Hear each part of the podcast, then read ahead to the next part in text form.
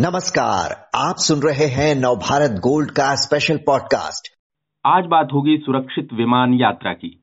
नेपाल में काठमांडू से पोखरा जा रहा विमान दुर्घटना का शिकार हो गया। बहत्तर लोगों की मृत्यु हो गई उस दुर्घटना में। नेपाल में इस तरह की काफ़ी विमान दुर्घटनाएँ होती हैं। इसकी क्या वजह है और ऐसे हादसों से एविएशन इंडस्ट्री क्या सबक ले सकती है? इस बारे में जानकारी देने के लिए हमारे साथ हैं राजेश मिश्रा जी जो नेपाल के अखबार कांतिपुर के दिल्ली ब्यूरो चीफ हैं। राजेश जी, रविवार को येती एयरलाइंस का जो विमान है, वो काठमांडू से उड़ान भरने के कोई ये 20 मिनट के आसपास बाद जो है क्रैश कर गया। किन वजहों से दुर्घटना हुई? क्या कुछ सामने आया है अब तक? हाँ ये बड़ी दुखद दुर्घटना हुई और नेपाल के संदर्भ में बड़ा दुर्घटना हुआ, लेकिन अभी तक इसका कोई कारण पता नहीं चल पाया है, क्योंकि उसमें जो प्लेन में थे, सभी क्या कहते हैं कि मारे जा चुके हैं। बहत्तर में से उनहत्तर लोगों की सब अभी तक प्राप्त हुआ है। और वहाँ की जो ब्लैक बॉक्स होती है, जो प्लेन में रहता है, जो घटनाओं को वहाँ प्लेन के अंदर की बातचीतों को रिकॉर्ड करता है, वो आज मिला है। तो बाद में जब अनुसंधान होगा, सरकार ने कमेटी बनाई है। अनुसंधान के बाद ही पता चलेगा कारण क्या हो सकता है। लेकिन जिस तरह से कल की बात, कल से आज तक जितना बात आया है, उस हिसाब से बताया जा रहा है कि इसकी कोई तकनीकी खराबी हो सकती है क्योंकि मौसम काफ़ी अच्छा था वहाँ का। आ, काफ़ी अच्छा कहने का मतलब जो चाहिए लैंड करने के लिए जिस तरह का मौसम चाहिए उसमें कोई दिक्कत नहीं था। तो मौसम को अभी तक किसी ने दोष नहीं दिया है। दूसरी तरफ़ अंदरूनी अंदर के कुछ प्राविधिक गड़बड़ियाँ हो सकती है या पायलट के कुछ निर्णय की कमी हो सकती है। इस सब की जो भी हो जो घटना के संदर्भ में छानबीन के अनुसंधान के बाद ही इसकी जानकारी आ सकती है। जी अभी तो जो जाँच होगी उसके बाद पता चलेगा आप ऐसा बता रहे हैं। नेपाल में पिछले तीस वर्षों में जो आंकड़े हैं राजेश जी कह रहे हैं सत्ताईस बड़ी विमान दुर्घटनाएँ हुई हैं। जो छोटे हेलीकॉप्टर हादसे हैं उनको तो अलग ही कर दें। इतने ज़्यादा एक्सीडेंट क्यों होते हैं नेपाल में एविएशन से जुड़े? हाँ ये चिंता की बात है जैसे आपने बताया कि संख्या के हिसाब से कीजिएगा तो साल में एक दो एक्सीडेंट का जैसे आकलन आ जाता है क्योंकि नेपाल की हिस्ट्री में का तकरीबन सात दशक हुए हैं वहाँ पे हवाई यातायात का संचालन और इस सात दशकों में छोटी बड़ी संख्या करके काफ़ी हंड्रेड पार कर चुका है एक्सीडेंट का संख्या। तो ये वहाँ के लिए चिंता का बात है। और काफ़ी सारा, कभी छोटा, कभी बड़ा, लेकिन जो कल का जो दुर्घटना है बहुत सारे मायनों में बड़ा दुर्घटना है, क्योंकि नेपाल के आंतरिक उड़ान में जो इंटरनल एयरलाइंस वगैरह जो नेपाल के शहर में उड़ान करते हैं, आज तक की हिस्ट्री में सबसे बड़ा दुर्घटना है। अभी तक इतनी बड़ी पैसेंजर को लिए हुए जो विमान होता है, इस तरह का दुर्घटना नेपाल में नहीं हुआ था, आंतरिक उड़ान में हाँ। बाहर के इंटरनेशनल एयरलाइंस एक दो दुर्घटना वहाँ पे हुआ है। इस तरह से इस घटना के बाद सबको चौकन्ना कर दिया है और एटीआर जो विमान है, नेपाल में अभी कुछ सालों से लोकप्रिय है। वहाँ के निजी कंपनियाँ जो हैं एटीआर विमान को उड़ा रहा है, जो कि बयालीस सीट के हैं, बहत्तर सीट के हैं, और इसी विमान के सहारे ज़्यादातर आंतरिक उड़ाने हो रही है। तो इसको अभी तक काफ़ी सुरक्षित और अच्छा विमान के रूप में देखा जा रहा था। लेकिन कल के दुर्घटना के बाद कई सारे पहलुओं पर सोचने को बाध्य हो रहे हैं नेपाल के एविएशन सेक्टर। और आज मैंने जैसे सुना, जैसे जानकारी प्राप्त है, नेपाल के जो नागरिक उड्डयन प्राधिकरण है, सिविल एविएशन अथॉरिटी, नेपाल में जितने भी एटीआर विमान है। उन सभी एटीआर विमान को आज आनंद फानंद में सबका टेक्निकल जाँच किया है और सभी जितने भी जाँच हुए हैं, किसी में कोई किसी प्रकार की गड़बड़ी नहीं मिली है, ये राहत की बात है। जी, आपने एटीआर 72 विमानों का ज़िक्र किया, जिनका इस्तेमाल जो नेपाल की जो डोमेस्टिक एयरलाइंस है, वो करती हैं, आपने बताया। और येती एयरलाइंस का जो विमान था, वो भी एटीआर 72 ही था। और 15 साल से सर्विस में था ये। छोटे विमानों में कोई सेफ्टी और मेंटेनेंस का जो इशू हो सकता है आप कह रहे हैं इसकी जाँच की गई और कह रहे हैं कि आप कोई इशू ऐसा पाया नहीं गया है।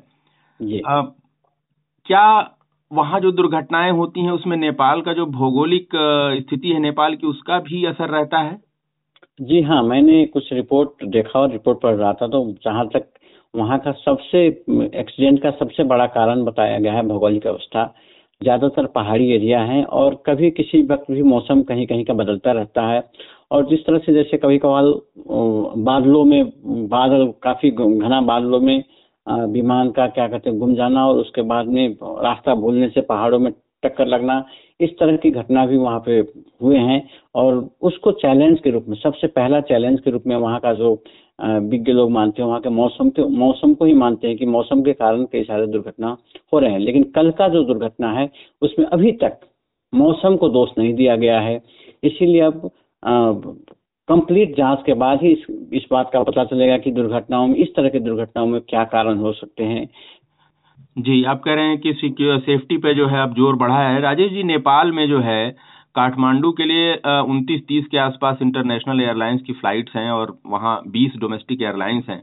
लेकिन सेफ्टी वाला जो इशू है इसके चलते यूरोपियन यूनियन ने 2013 में सभी नेपाली एयरलाइंस के लिए अपने यहाँ जो है उस कहा कि हमारे यहाँ आपके ऑपरेशन नहीं होंगे और रोक दिया था। वो अब रोक अलग अब भी बनी हुई है। और अब कह रहे हैं कि ये रेगुलेशन को लेके अब आज जो है काफ़ी हलचल है। ऐसा नहीं लग रहा कि ढिलाई का जो मामला काफ़ी देर से इस पे पहलू पे ध्यान गया है? हाँ जैसा कि आपने सही बताया 2012 या 13 में एक एक्सीडेंट हुआ काठमांडू एयरपोर्ट के पास ही, जिसमें दो दर्जन लोग मारे गए थे। उसके बाद में यूरोपियन यूनियन ने सही में वहाँ के नेपाल के स्थिति को देखते हुए नेपाल के उड़ानों को, अपने यूरोपियन यूनियन के मेंबर कंट्रीज़ के देशों में आने पे पाबंदी लगा दी। उसका दस साल होने जा रहा है। अभी नेपाल सरकार इस तैयारी में थी कि उसको हटाया जाए, काफ़ी सारा सुधार करके आगे बढ़ रहा था नेपाल सरकार। और उम्मीद थी कि कुछ ही दिनों में, कुछ ही महीनों में वो जो पाबंदियाँ है यूरोपियन यूनियन की तरफ़ से वो हटने वाली थी।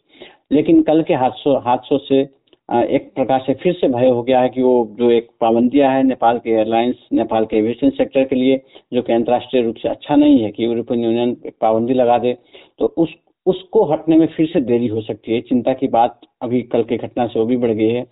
और सुरक्षा के सवाल पर जो है कि नेपाल के नागरिक भी चाहते हैं, नेपाल के जो सामाजिक सेक्टर के लोग चाहते हैं, नेपाल के जो इसमें से जुड़े सिविल एविएशन से बाहर बाहर के लोग से, वो भी चाहते हैं कि कड़ाई से कड़ाई, एकदम नियमन में कड़ाई किया जाए। नेपाल की सरकार की कानून के तहत या अंतर्राष्ट्रीय कानून वगैरह जो है एविएशन को लेकर के उसको कड़ाई ढंग से पालना किया जाए। इस कई सारे दुर्घटना के बाद ये आवाज़ ज़्यादातर बुलंद हो रही है। और कल का दुर्घटना जो है बहुत जल्दी ये दूसरा दुर्घटना है, क्योंकि आठ महीना पहले आपको भी याद होगा, मई महीने में एक प्लेन पोखरा से जोम सोम जाते हुए जो प्लेन था, इसी कंपनी का था एयरलाइंस का ही था, वो एक्सीडेंट होने से 22 लोगों की मौत हो गई थी। तो काफ़ी छोटे अवधि में, आठ महीने के अंतराल में दूसरा बड़ा दुर्घटना है। तो लोगों का प्रेशर सरकार के ऊपर है और आक्रोश भी है कि भाई आप लोग कहीं ना कहीं कमी कर रहे हो या ज़्यादा नाफा कमाने के चक्कर में आप लोग की तैयारियाँ कम हो रही है प्राविधिक जो चेक चार्ज होना चाहिए अच्छी ढंग से वो नहीं हो रही है, ये शंका है, लोगों का आशंका है और इस वजह से सरकार और कंपनियों के ऊपर अभी आम जन स्तर से इस तरह का दबाव बढ़ाया जा रहा है। जी। एक जो नेपाल का आकर्षण है, वहाँ हिली एरिया है, काफ़ी लोग सैर सपाटे के लिए जाते हैं और ये ट्रैफ़िक जो है, बढ़ा है वहाँ जाने वालों की संख्या पिछले कुछ सालों में बढ़ती ही आ रही है। तो एयर ट्रैफ़िक भी बढ़ा है उसके साथ। नेपाल का जो एविएशन इंफ्रास्ट्रक्चर है, राजेश जी वो इस ट्रैफ़िक को संभालने लायक हालत में है या उस पर इतना ज़्यादा बोझ है जिसकी वजह से सिग्नलिंग से लेके और तमाम दूसरी चीज़ें जो सब है, ऐसा उस पर बोझ बहुत ज़्यादा है, उसकी वजह से दिक्कत हो जाती है? नहीं, नेपाल में कुछ समझिए कि डेढ़ दो दशकों में, बीस साल इधर प्राइवेट सेक्टर का अच्छा विकास हुआ है। प्राइवेट एयरलाइंस कंपनियाँ आगे आई हैं और आंतरिक उड़ानों में इन्होंने अपना एक विश्वास बनाने का कोशिश किया, लेकिन दुर्घटना हो जाते हैं। दुर्घटना होने के बाद इसको कमी कैसे की जाए, इसको हटाया कैसे जाए, कम से कम दुर्घटना कैसे हो, इसमें तैयारी में हो सकता है, कहीं ना कहीं कमज़ोरी है कह के लोगों में अब आशंकाएँ देखी जा रही है। तो मैंने पहले भी आपको बताया, नेपाल का जो पर्यटन क्षेत्र है, नेपाल चलता ही है पर्यटन क्षेत्र से। अगर नेपाल का आकाश सुरक्षित नहीं होगा तो पर्यटन में काफ़ी बड़ा प्रभाव पड़ेगा। तो पर्यटन पर प्रभाव ना पड़े और पर्यटन अच्छा रहे, इसके लिए नेपाल सरकार सिविल एविएशन अथॉरिटी और प्राइवेट जो कंपनियाँ हैं, नेपाल के जो एयरलाइंस अभी चला रहे हैं, इस सबको काफ़ी उच्च सतर्कता के साथ अपने पेशा व्यवसाय को संचालन करना और उसके ऊपर कड़ाई के साथ नियमन की ज़रूरत है जो आज की आवश्यकता के रूप में काफ़ी ज़्यादा महसूस हो रहा है। जी। राजेश जी आपने बहुत विस्तार से जानकारी दी और नेपाल में जो जिस तरह वहाँ की भौगोलिक स्थिति है पहाड़ी एरिया है वहाँ रनवे जो है वो छोटे रखने पड़ते हैं और इसकी वजह से छोटे विमान इस्तेमाल में लाने की मजबूरी होती है और उनमें सेफ्टी का जो इशू है वो बड़े विमानों के मुकाबले ज़्यादा मेंटेनेंस की ज़रूरत उनको पड़ती है। तो आपने कहा कि अब जो एविएशन रेगुलेटर है सरकार है वो सब एक्टिव हो गए हैं। उम्मीद करते हैं इससे बेहतरी के हालात बनेंगे और दूसरी जगहों के जो है भारत के और दूसरी जगहों के जो एविएशन इंडस्ट्री है वो इससे सबक लेगी। बहुत धन्यवाद आपका विस्तार से जानकारी देने के लिए।